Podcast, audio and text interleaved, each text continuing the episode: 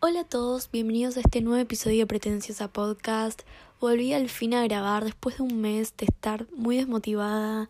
Pasaron también muchas cosas en el medio, cumplí años, tuve parciales, estuve como muy estresada con los tiempos, más crisis existenciales que nos produce la pandemia y, bueno, la verdad es que sí, me, me, pasaba eso y no tenía ganas de estar con ese humor para grabar, pero sí este episodio lo vengo preparándose bastante porque, bueno, con esto de cumplir años, cumplí 18, entonces estuve bastante nostálgica en algunos aspectos, la verdad que sí, entonces dije, ¿Qué, ¿qué, pasaba cuando yo era chica? Y me puse a escuchar mucha música y a investigar mucho de qué estaba pasando en la década del 2010 y llegué a la conclusión de que uno de los mejores años, por no decir el mejor de todos, de la década fue el 2012. Y en este episodio vengo a argumentar un poco por qué pienso esto. Si fuiste niño, niña, preadolescente o incluso adolescente en el 2012, te vas a, dar cuenta de que todo esto es realmente muy icónico y te vas a sentir muy identificado porque es algo que si viviste consciente ese año, te enteraste mínimo de una cosa de todas estas. Y lo que pretende hacer este episodio es como un viaje en el tiempo hacia el 2012. Voy a hablar de música, de dramas, de, mm, de series, de películas, de tendencias. Es que realmente va a ser como una cápsula en el tiempo. Espero con este episodio que sientan un poco de, de nostalgia, pero en el buen sentido de la palabra, porque yo creo que en la generación de los millennials está muy instaurado y muy normalizado volver siempre como a la infancia, a esa infancia muy vintage de los noventas. Y yo creo que los centennials, porque yo soy centennial, también tenemos muy buen contenido cultural que consumíamos de chiquitos y toda la cultura pop de los 2000 es realmente muy interesante. Y por eso en este episodio vamos a hablar de eso. Vamos a hablar de muchas cosas. Espero que no se haga muy largo porque no me quiero enroscar. Pero me van a, me van a escuchar muy apasionada hablar de todo esto. Porque yo era una niña viviendo todas estas cosas y las vivía a flor de piel. Por eso vamos a empezar hablando por la música. ¿Qué estaba pasando en el 2012? Vos abrías YouTube o bueno, la plataforma que usabas para escuchar música porque en ese entonces todavía Spotify no estaba tan como popularizado. Si bien Spotify se creó en el 2006, ya existía, yo por lo menos en este episodio voy a hablar mucho desde la experiencia personal mía, no lo usaba. Yo bajaba música tal vez de iTunes o de Ares, pero estaba muy en, el uso de todos YouTube, los videoclips y, y sí, se, se, se veía más o menos eso. Y vos entras a YouTube y te encontrás con todas estas cosas que, bueno, está surgiendo One Direction. Obviamente tengo que empezar hablando de One Direction porque si bien la banda se creó en el 2011, el 2012 fue como su año debut de videoclips, del álbum Apple Night. Y yo estaba totalmente living en ese momento era muy fan de One Direction. Al mismo tiempo también estaba como en sus mejores años Justin Bieber con su disco Believe que también se estrenó este año, que tenía temazos como Boyfriend, As Long As You Love Me, Beauty and the Beat con Nicki Minaj, que qué gran tema, por favor. Yo sinceramente no lo escuchaba mucho Justin porque al ser Directioner de corazón era, era A o B, vos no podías escuchar los dos y si escuchabas los dos eras, eras una distinta o un distinto, porque estaba mucho esa, esa cosa de la rivalidad entre fandoms que, que sí, yo por lo menos con, con 10 años, 11 años, la vivía muy intensa toda esta situación, pero no sé, One Direction y Justin Bieber, yo creo que reyes del 2012 y de la década en general. Después también algo que no podemos no hablar es de la canción Call Me Maybe, tanto como el videoclip de la cantante Carly Riel Jepsen, como el video musical, o sea, no es un video profesional en lo más mínimo, era como un video que se subió a YouTube desde la cuenta de, del cantante de Victim Rush, Carlos, que aparecían un montón de famosos y estaban ahí y vos los veías y sentías que esa era la vida de adolescente.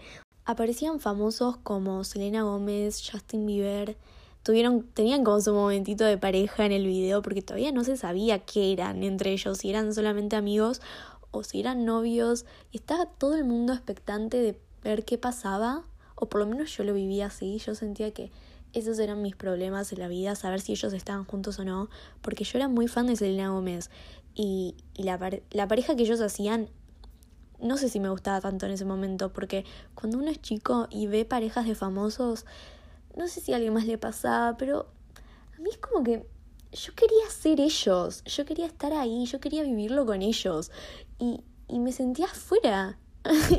no sé, seguramente no soy la única que le pasaba, pero ahora yo los veo y son mi pareja favorita sin duda de estos años. Para mí tiene una historia que es genial, que probablemente haya comenzado por puro marketing, pero después hubo amor, ahí hubo amor, hubieron canciones, hubo infidelidad, hubo de todo. Es terrible historia que lo quiero contar en algún episodio porque soy muy apasionada de ellos dos juntos y no, no me malinterpreten, yo no tengo nada en contra de Hailey Bieber, pero es más, me parece que es muy buena persona, o sea, me encanta todo lo que transmite en sus redes sociales y eso, pero la historia de, Selena y de Justin es un caso increíble que, bueno, no me voy a poner a profundizar ahora. Eh, me olvidé ya de nombrar al resto de personas que aparecían en el video de, de Call Me Maybe, como bueno, los de Victim Rush aparecían. También estaba Ashley Tisdale, no sé qué hacía ahí. Y creo que también su novio del momento que no, no sé, no, no era muy famoso. No sé, la verdad es que ese video, si nunca lo vieron, vayan a verlo. No sé qué hacen que nunca lo vieron, pero búsquenlo, Me Maybe, Justin Bieber, Selena Gomez, ya les va a aparecer. Es increíble, resume totalmente la década. Después también, bueno, eran los inicios de Lena del Rey con su disco Born to Die. Bueno, no sus inicios porque ella tiene como toda una carrera previa eh, siendo Lizzie Grant, pero también en otro episodio hablamos de eso. También, bueno, eran los años de Katy Perry y de Lady Gaga. Eran como las nuevas reinas del pop. Bueno, obviamente que ella también tenía muy buenas canciones y videoclips que eran increíbles.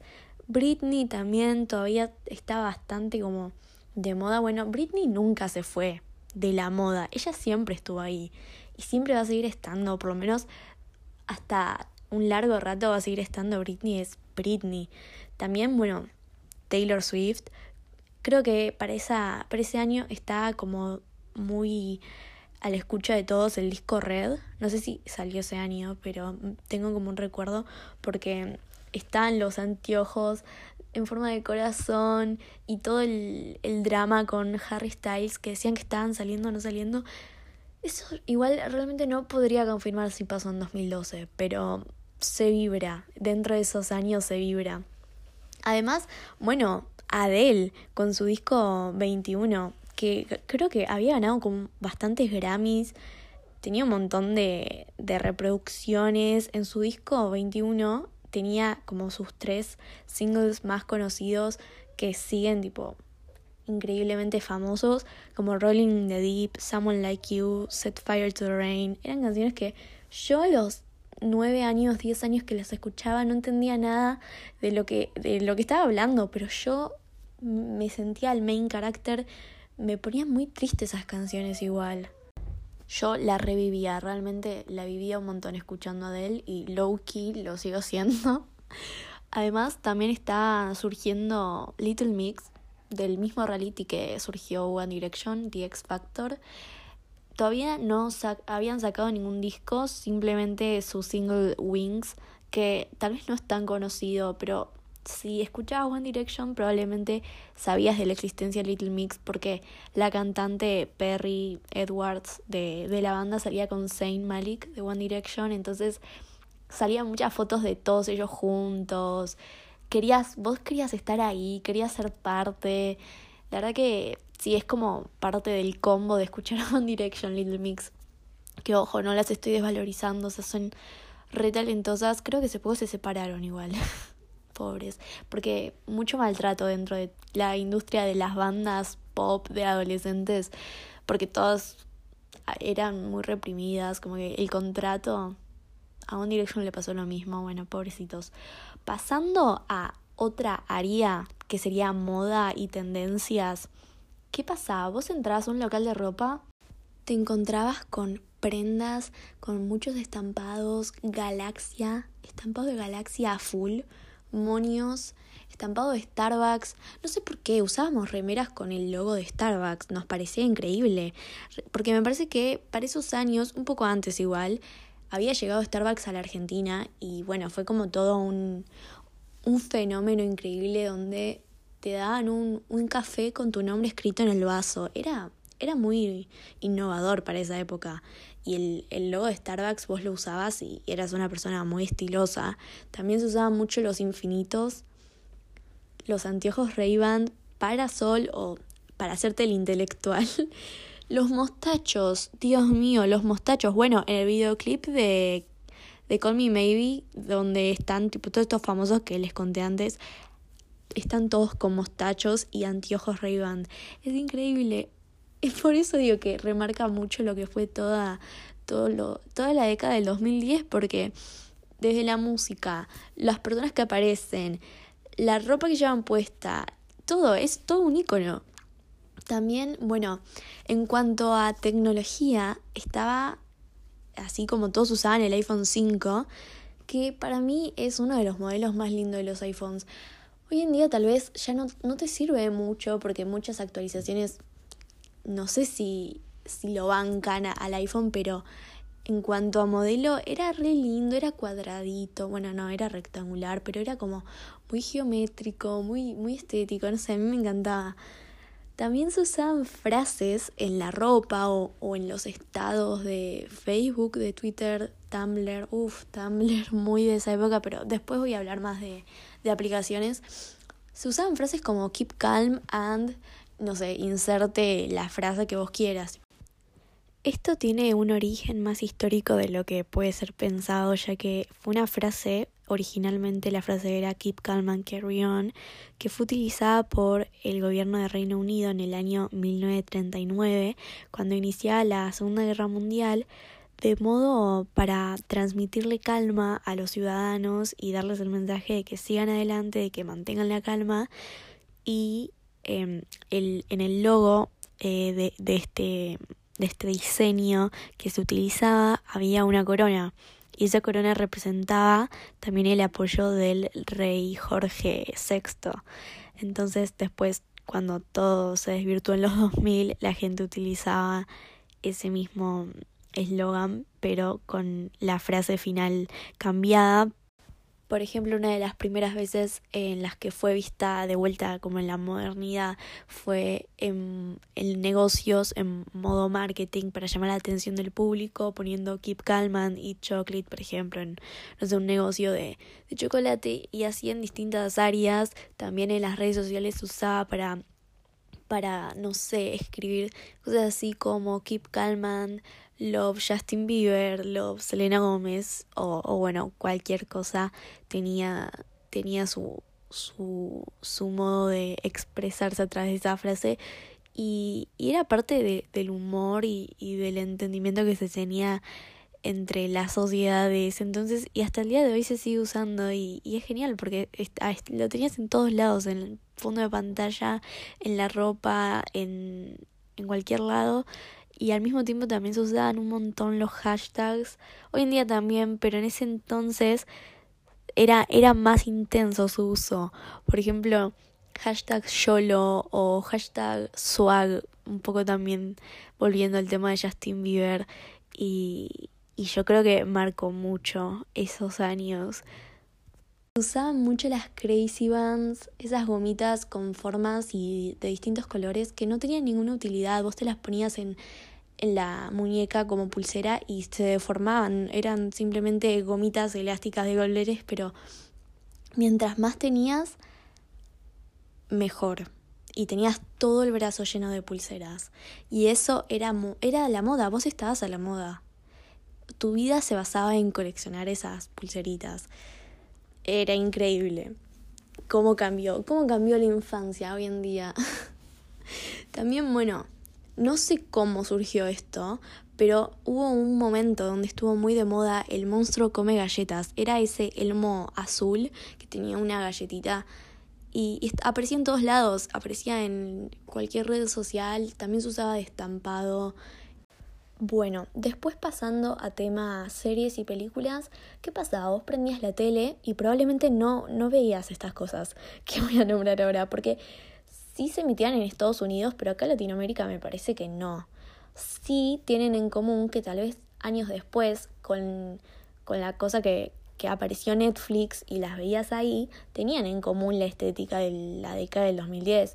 Por eso las vengo a nombrar. Series como Teen Wolf, que qué buena serie, nunca la terminé igual, pero es genial. Son hombres lobos, adolescentes, teniendo misiones y, y problemas que es muy buena. Resaltamos acá a Dylan O'Brien. Este es un Stan account de Dylan O'Brien. Qué gran hombre. Qué gran persona, Dios mío. Después, series como Skins, que acá vengo a decir que en realidad Skins se estrenó en el 2007. Acá en, o sea, vendría a ser en el 2012 la emisión de la tercera generación, que sería la quinta temporada, si mal no me equivoco. ¿Qué pasa? Skins yo creo que lo más relevante que le pasó a Skins es el personaje de Effie Stonem y toda. Stonem, creo que era el apellido. Y toda esa generación que sería la segunda.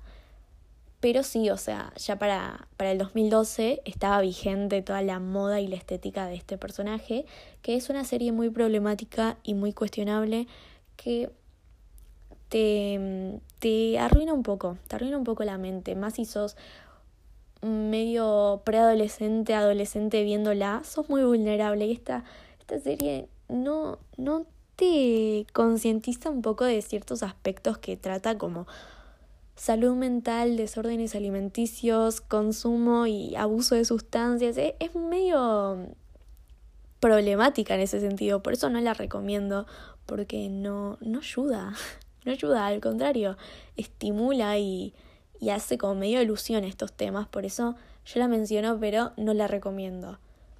Después pasando a otra serie, también medio cuestionable, que es Glee. Comenzó a emitirse en el 2009, pero ya para el 2012 se, se daban la segunda y la tercera temporada, que yo creo que son las mejores que tiene Glee, que es cuando ellos están a punto de graduarse y nada, es como toda esa temporada donde los personajes se desarrollan mucho más, tiene los mejores covers, es, por lo menos es la que yo más disfruté y, y se estaba emitiendo para esta época y tal vez pues no estabas viendo Glee para ese año, pero escuchabas hablar de Glee o escuchabas alguna canción de fondo, porque sí, es muy del 2012 y por eso la tenía que mencionar sí o sí. Después en cuanto a películas, creo que es el área donde más cosas importantes sucedieron, porque películas o adaptaciones de libros así de adolescentes muy icónicos, muy importantes, que formaron la personalidad de muchos y muchas, incluyéndome. Películas como Las ventajas de ser invisible, Pitch Perfect. Bueno, Pitch Perfect es una saga de películas, pero creo que más que nada, eh, la primera película se estrenó en el 2012 con Anna Kendrick, también una película muy buena. No me acuerdo mucho de esta película, pero está buena. También la saga de los Juegos del Hambre, que yo, por favor, lo fanática que era y sigo siendo porque es muy buena. La otra vez volví a ver la segunda, que es en llamas que la recomiendo porque es para mí la mejor de la saga. Es increíble, actores increíbles. Jennifer Lawrence, sos increíble, te amo. Si estás escuchando esto, te amo. Después, uff, esto es, es muy del 2010 y toda la década, la saga de Crepúsculo. Para el 2012 se estaba estrenando Amanecer parte 2, que vendría a ser la película final de toda la saga que yo debo admitir, las vi hace poco. En ese momento nunca las había visto, las vi hace poco. ¿Y por qué lo menciono? Porque no importa, o sea, yo lo vi en 2021, pero yo me sentí en 2012 viendo eso. Toda la estética, los actores que aparecían, es, es muy del 2012, es muy buena. Bueno, no sé si es muy buena, es muy cuestionable la calidad y, y la forma de narración y la historia en sí, porque tiene bastantes puntos medio extraños, pero está ahí. No, no podemos hacer como que no existe.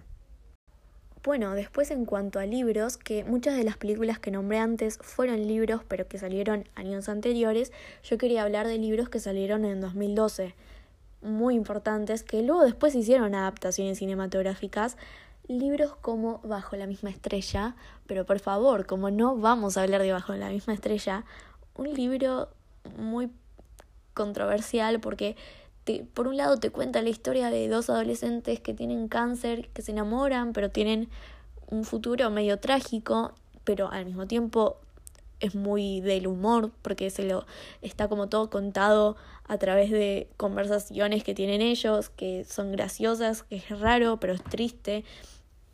Es raro, es raro. No sé por qué, pero es raro. Está muy bueno, era, es muy, muy buen libro. Después también hablando más de sagas así como distópicas, de ciencia ficción, fantasía, estaba también saliendo Divergente, que yo no soy muy fan de Divergente, pero lo menciono porque fue bastante popular en ese entonces. Y bueno, también esto sí, si eras niño no lo leías, pero sabías que existía y, y no podías ignorar el hecho de que 50 sombras de Grey estaba ahí. Y eh, fue muy criticado, fue también muy amado por otros. Los libros, la película salió en 2015 y yo, no sé, nunca me interesó verla, pero bueno, estaba ahí. Era también parte como de toda la cultura, no sé. Después, vos agarrabas una revista y ¿qué, qué leías? ¿Qué, qué, ¿Qué estaba pasando en el mundo de las celebridades yankees de Estados Unidos? Bueno, Estuve haciendo una investigación y claramente no encontré muchas cosas porque en internet surgieron un montón de noticias más y todo esto que pasó en el 2012 quedó muy abajo. Pero algo que me pareció muy tierno mencionarlo cuando lo leí, me pareció muy tierno, es que las Lovatics, las fans de Demi Lovato, habían ganado en el 2012 el premio de MTV a Mejores Fans, que esto me parece muy muy importante porque Demi Lovato siempre tuvo muchos problemas con las adicciones, con la depresión, el suicidio y para las fanáticas que estaban detrás, que no sabían, tal vez no se estaban enterando en el momento que le estaba pasando, bueno, hasta hoy en día sigue con estos temas. Yo creo que si más que nada si eras una niña que no entendía mucho, es fuerte, es fuerte ver en las noticias qué le está pasando a esa persona que vos admirás y por eso me pareció muy tierno. Y bueno, como mencioné también antes, estaba surgiendo todo, toda la relación de Justin y Selena. Y, y bueno, tenía muchos problemas con los fotógrafos y los paparazzis que aparecían y Justin era bastante problemático. Ya para esos años empezaba como a tener una imagen medio, medio violenta ante los paparazzis. Igual, a ver, nada que cuestionarle, porque él era un adolescente, no sé si ya era mayor de edad, y lo perseguían a todos lados y montaban rumores falsos sobre cualquier cosa. Obviamente que iba a reaccionar de alguna forma, no, no iba a terminar bien psicológicamente ese chico.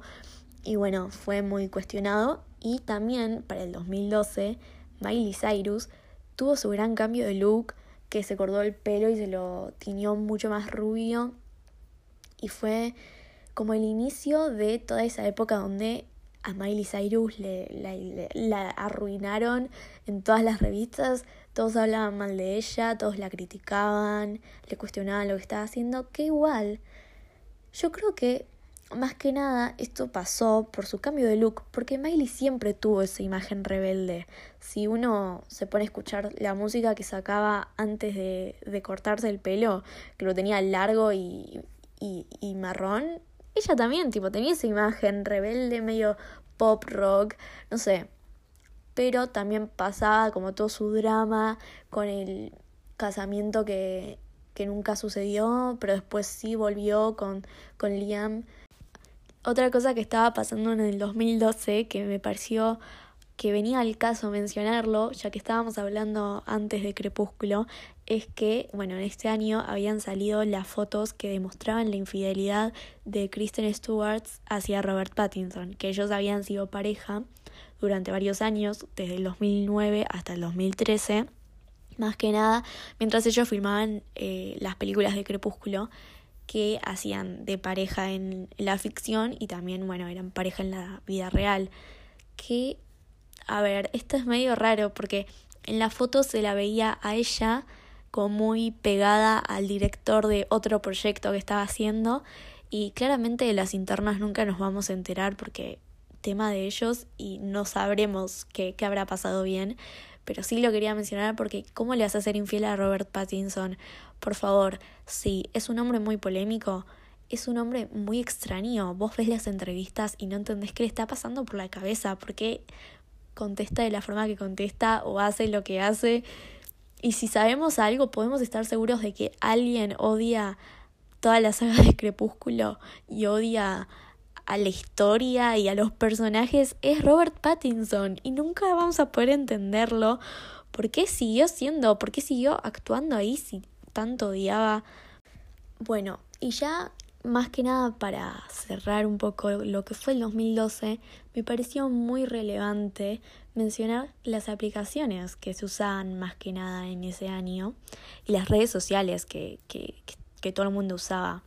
En cuanto a juegos, estaba muy de moda el Temple Run 2, el Plant vs. Zombies, también el Happy Bird, que este juego fue muy extraño porque había salido, todo el mundo lo había descargado, a todo el mundo le había encantado. Era un, un sistema bastante simple, era como un nave que tenía que volar y no chocarse contra unos caños. Y el creador del juego no quería que sea famoso, entonces lo eliminó de, de todos estos lugares para descargar aplicaciones. Y después surgieron muchas versiones de otros creadores con la estructura de ese juego. Yo, por ejemplo, nunca había llegado a instalarme el juego original, pero sí otras versiones. Por eso fue como algo muy relevante del 2012, porque todo el mundo lo estaba jugando y cada uno tenía su versión distinta del juego. Además de que, bueno, todo el mundo estaba jugando al Candy Crush, al Subway Surfers, al Angry Birds, que después tuvieron otras versiones, pero como su auge fue el 2012. En cuanto a redes sociales, no fue 2012, pero sí 2013, y por eso lo quería mencionar, fue eh, los mejores años de Vine, esa aplicación de videos cortitos y muy graciosos que marcaron como un antes y un después en el humor de, de las redes sociales, creo yo. Y hoy en día ya no tenemos más Vine para, para ver esos videos, pero sí hay un montón de recopilaciones de como los Vines más icónicos y más famosos. En YouTube, hay un montón. Y uno siempre vuelve a donde fue feliz y se pone a ver esas recopilaciones. Además de también Snapchat que estaba surgiendo, que es una aplicación que hasta hoy en día hay un montón de gente que la sigue usando. Además, bueno, estas cuatro aplicaciones que voy a mencionar son muy del 2012. Creo que marcaron todas las tendencias y la moda, un poco de lo que hablaba antes, que son aplicaciones como Tumblr, una red social que nunca entendí cómo se usaba, y menos con 10 años, pero era como un tipo de foto, un tipo de wallpaper, un tipo de moda, un tipo de... un estilo de vida. Vos eras Tumblr. Y es, es algo muy raro porque uno no es una aplicación, pero marcaba como toda una estética. Que una persona sea Tumblr era que, no sé, se vestía con todas estas cosas que dije antes, veía todas estas series. E, es algo muy extraño, pero marcaba tu personalidad. También aplicaciones como WeHeartIt o Pinterest.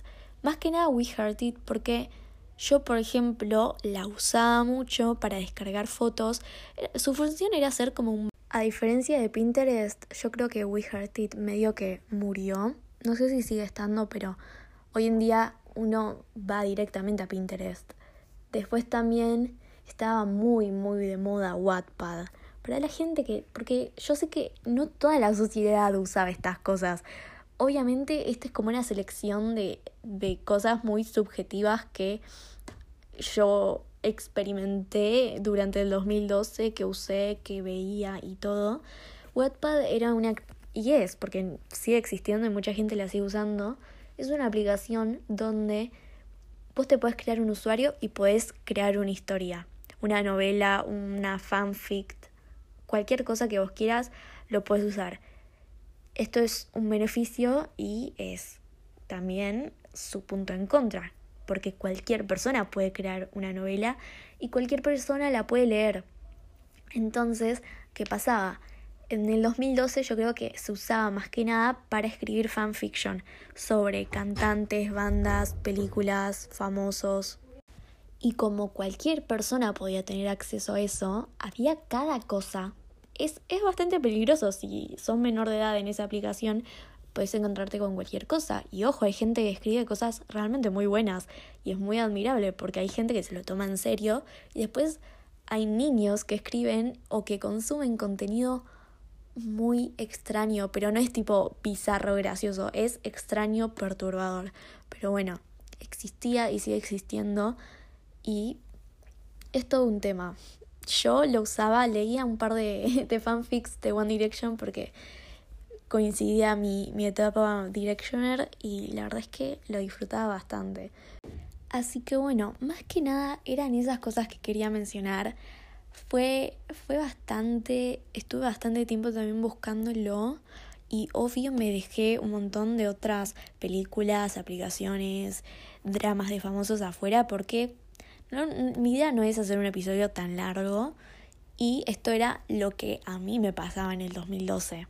Obvio, como dije, está muy sujeto a mi, mi consumo personal de, de las cosas y de las aplicaciones y de lo que yo vivía y que tal vez me contaban que estaba pasando.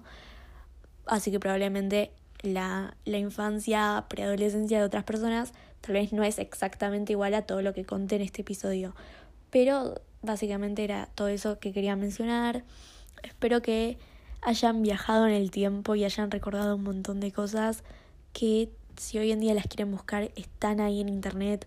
Porque Internet es así de maravilloso, uno siempre puede volver a aquellas cosas que veía en la infancia y por eso amo Internet.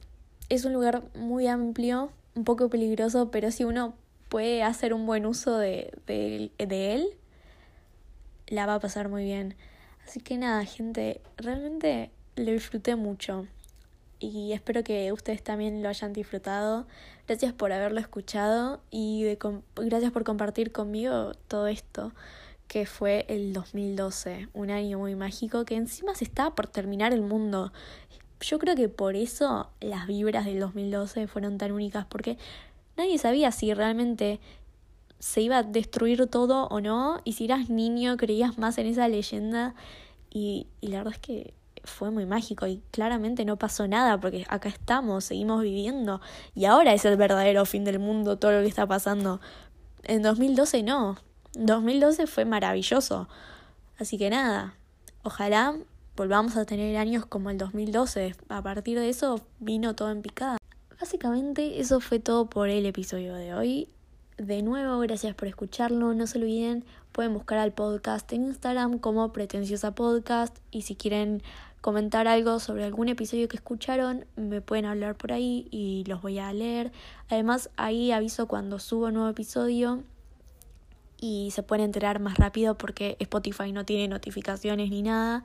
Tal vez es más complicado enterarse cuando alguien sube nuevo podcast, pero bueno.